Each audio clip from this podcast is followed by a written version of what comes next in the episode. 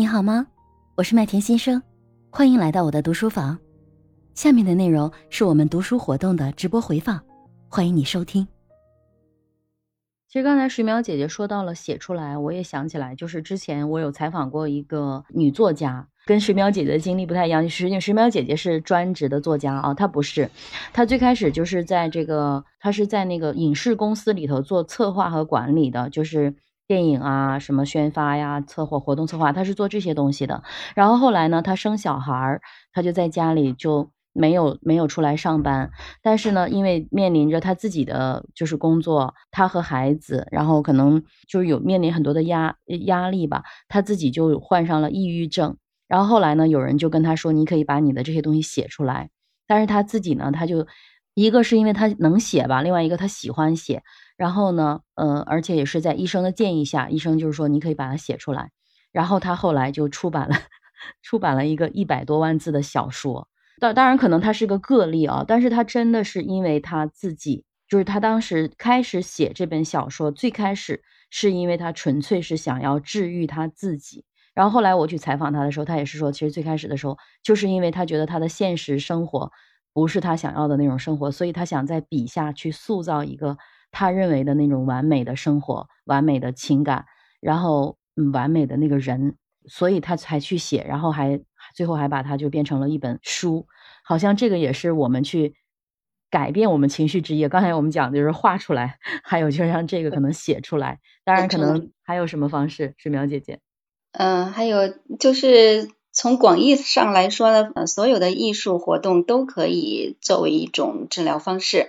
包括你能很难想到的宠物治疗、烹饪治疗、园艺治疗，其实都是都可以把它做成一种治疗方式，因为它都是在表达自己的情绪嘛。那刚才说到这个写作，其实我是一直在推广写作治疗这种方法的。每一个人其实都是充满了压力，都需要一个出口。那对于这个。演员来说，可能舞台就是他的出口。那对于作者来说的话，这个书他的作品就是他的出口。哎，水淼姐姐，可不可以给我们介绍一下，就是你的这个呃写作疗法？我看到你的介绍也有，就是它的底层逻辑也是说通过写作来去呃调整我们自己的情绪，还是怎样？可以给我们稍微多多讲一点。呃，写作治疗其实呢，它也是一种艺术治疗的方式。它在国外其实已经比较成熟，也很流行，但是在国内呢，现在应用的还比较少一点。在国内现在像那个舞蹈治疗啊、音乐治疗、绘画治疗会多一些。呃，写作治疗其实它的逻辑也差不多吧，它有好几个原理哈。第一个，它是可以通过写作来抒发自己的一种情绪。比如说，我们经常在一些公共场所会看到一些乱写乱画的一些现象，对吧？嗯，某某我爱你啊，嗯，我终于考上大学了呀，我怎么那么笨啊？这些其实都是自己的一种抒发，这也是算成算是表达性写作的一种。对我刚才少讲了一个概念啊，就我们这种治疗呢，这种写作治疗，我们叫它表达性写作，就是说把自己内心的一些。呃，压抑的东西给它宣泄出来，这是一种。还有一个原理就是说，我们在写作的过程中，慢慢的我们会发生一些认知上的改变。比如说，你一开始觉得这个人怎么那么恨他呀？我写着写着，哎，突然我觉得他其实身上也有很多的优点呀，对吧？然后我对他的认知改变了。那在这个改变的过程中，我的情绪也可能会发生变化。那还有一个理论呢，就是讲的，呃，我们以前。比如说发生了很严重的创伤性的事件，比如说一些人在童年时期他被性侵了，然后呢他的这种伤痛就一直压抑在心里，那他跟呃其他人他的同学、老师、父母他又不可启齿这种事情，跟去找心理咨询师又没有钱去负担他的这个治疗费用。那就一直压抑在心底，那怎么办呢？那我们可以通过这种写作的方式，把这个以前不可以自己独自面对的这个事情，给它写下来。写下来以后呢，嗯，它这个就像一个我们心理学上讲的系统脱敏啊，就是说一些害怕的事情你不敢面对，但当你写了第一次的时候，你觉得很痛苦，这种痛苦是比较正常的。在你写第二次、第三次的时候呢，你觉得你可以面对它了，这也是另外一种角度的理论解释。还有其他的一些理论哈，就是说为什么我们通过写作的方式能够解决这个问题。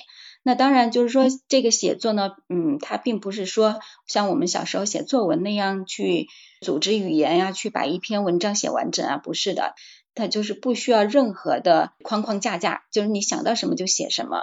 当然，如果是说自己内心比较压抑，比如说你这个人有抑郁症，或者是这个人前两天他他的这个亲人离世，他悲痛欲绝的时候，你要去写的话，它也是一件很危险的事情，那也需要这个治疗师在旁边去呃去辅导的，他一起来来度过这个难关。好，我先说到这里。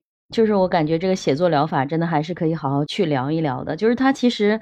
其实更多的是对自己个人的情绪的治愈，但其实也有机会可以通过写作疗法去帮助别人，或者是说如果严重的那些心理疾病去呃辅助别人的。当然，其实我相信水淼姐姐，其实作为你自己来说，应该你自己也是写作疗法的受益人吧？就是所以其实你才会那么愿意去把它推广开来。而且其实现在很多社会上的人，他都有各种程度的压力，生活上的、工作上的、呃情感上的，可能他都会有。那可能他还不至于说。呃，需要严重到需要去看医生那个程度，那这种情况下，可能是不是就更适合写作疗法？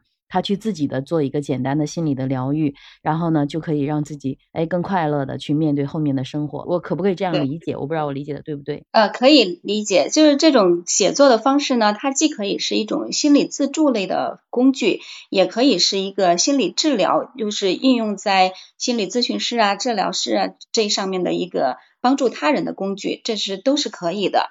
但是就是如果自己写的时候，可能会有一些注意事项。就像很多人他有写日记的习惯，那为什么这个写日记的人他就他还是会很悲伤呢？还是会面临生活中的一些问题走不出来呢？他也是有一些写作，就是这种表达性写作，他也是有一些指导。那我之前呢是因为自己在写作方面受益了，然后呢我也会想到这种写作方式是不是可以是一种帮助他人的治疗的工具呢？当时我我写了一本书，叫做《我手写我心》，就是关于表达性写作的。那还是大概六七年前吧，六七年前的时候，国内还没有提倡这个。当时呢，我是在外网找一些文献资料，然后呢，我发现有一这个表达性写作，也就是写作治疗的这个创始人，就是这个概念的提出者啊，他叫彭尼贝克。然后呢，我联系上了他。他是这方面的鼻祖了，他是第一个提出来的。他现在已经七十多岁了哈，在美国的一所大学任职。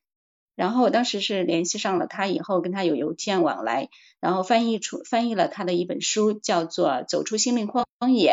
如果大家对这方面的呃，就是通过写作来释放情绪、改善情绪有感兴趣的话，可以去研究他的那本书，叫做《走出心灵荒野》，就是我翻译的。同时呢，我自己也写了一本关于这方面的书。好的，谢谢水淼姐姐的推荐啊，我等会儿会去买的。就是我手写我心和走出心灵荒野啊。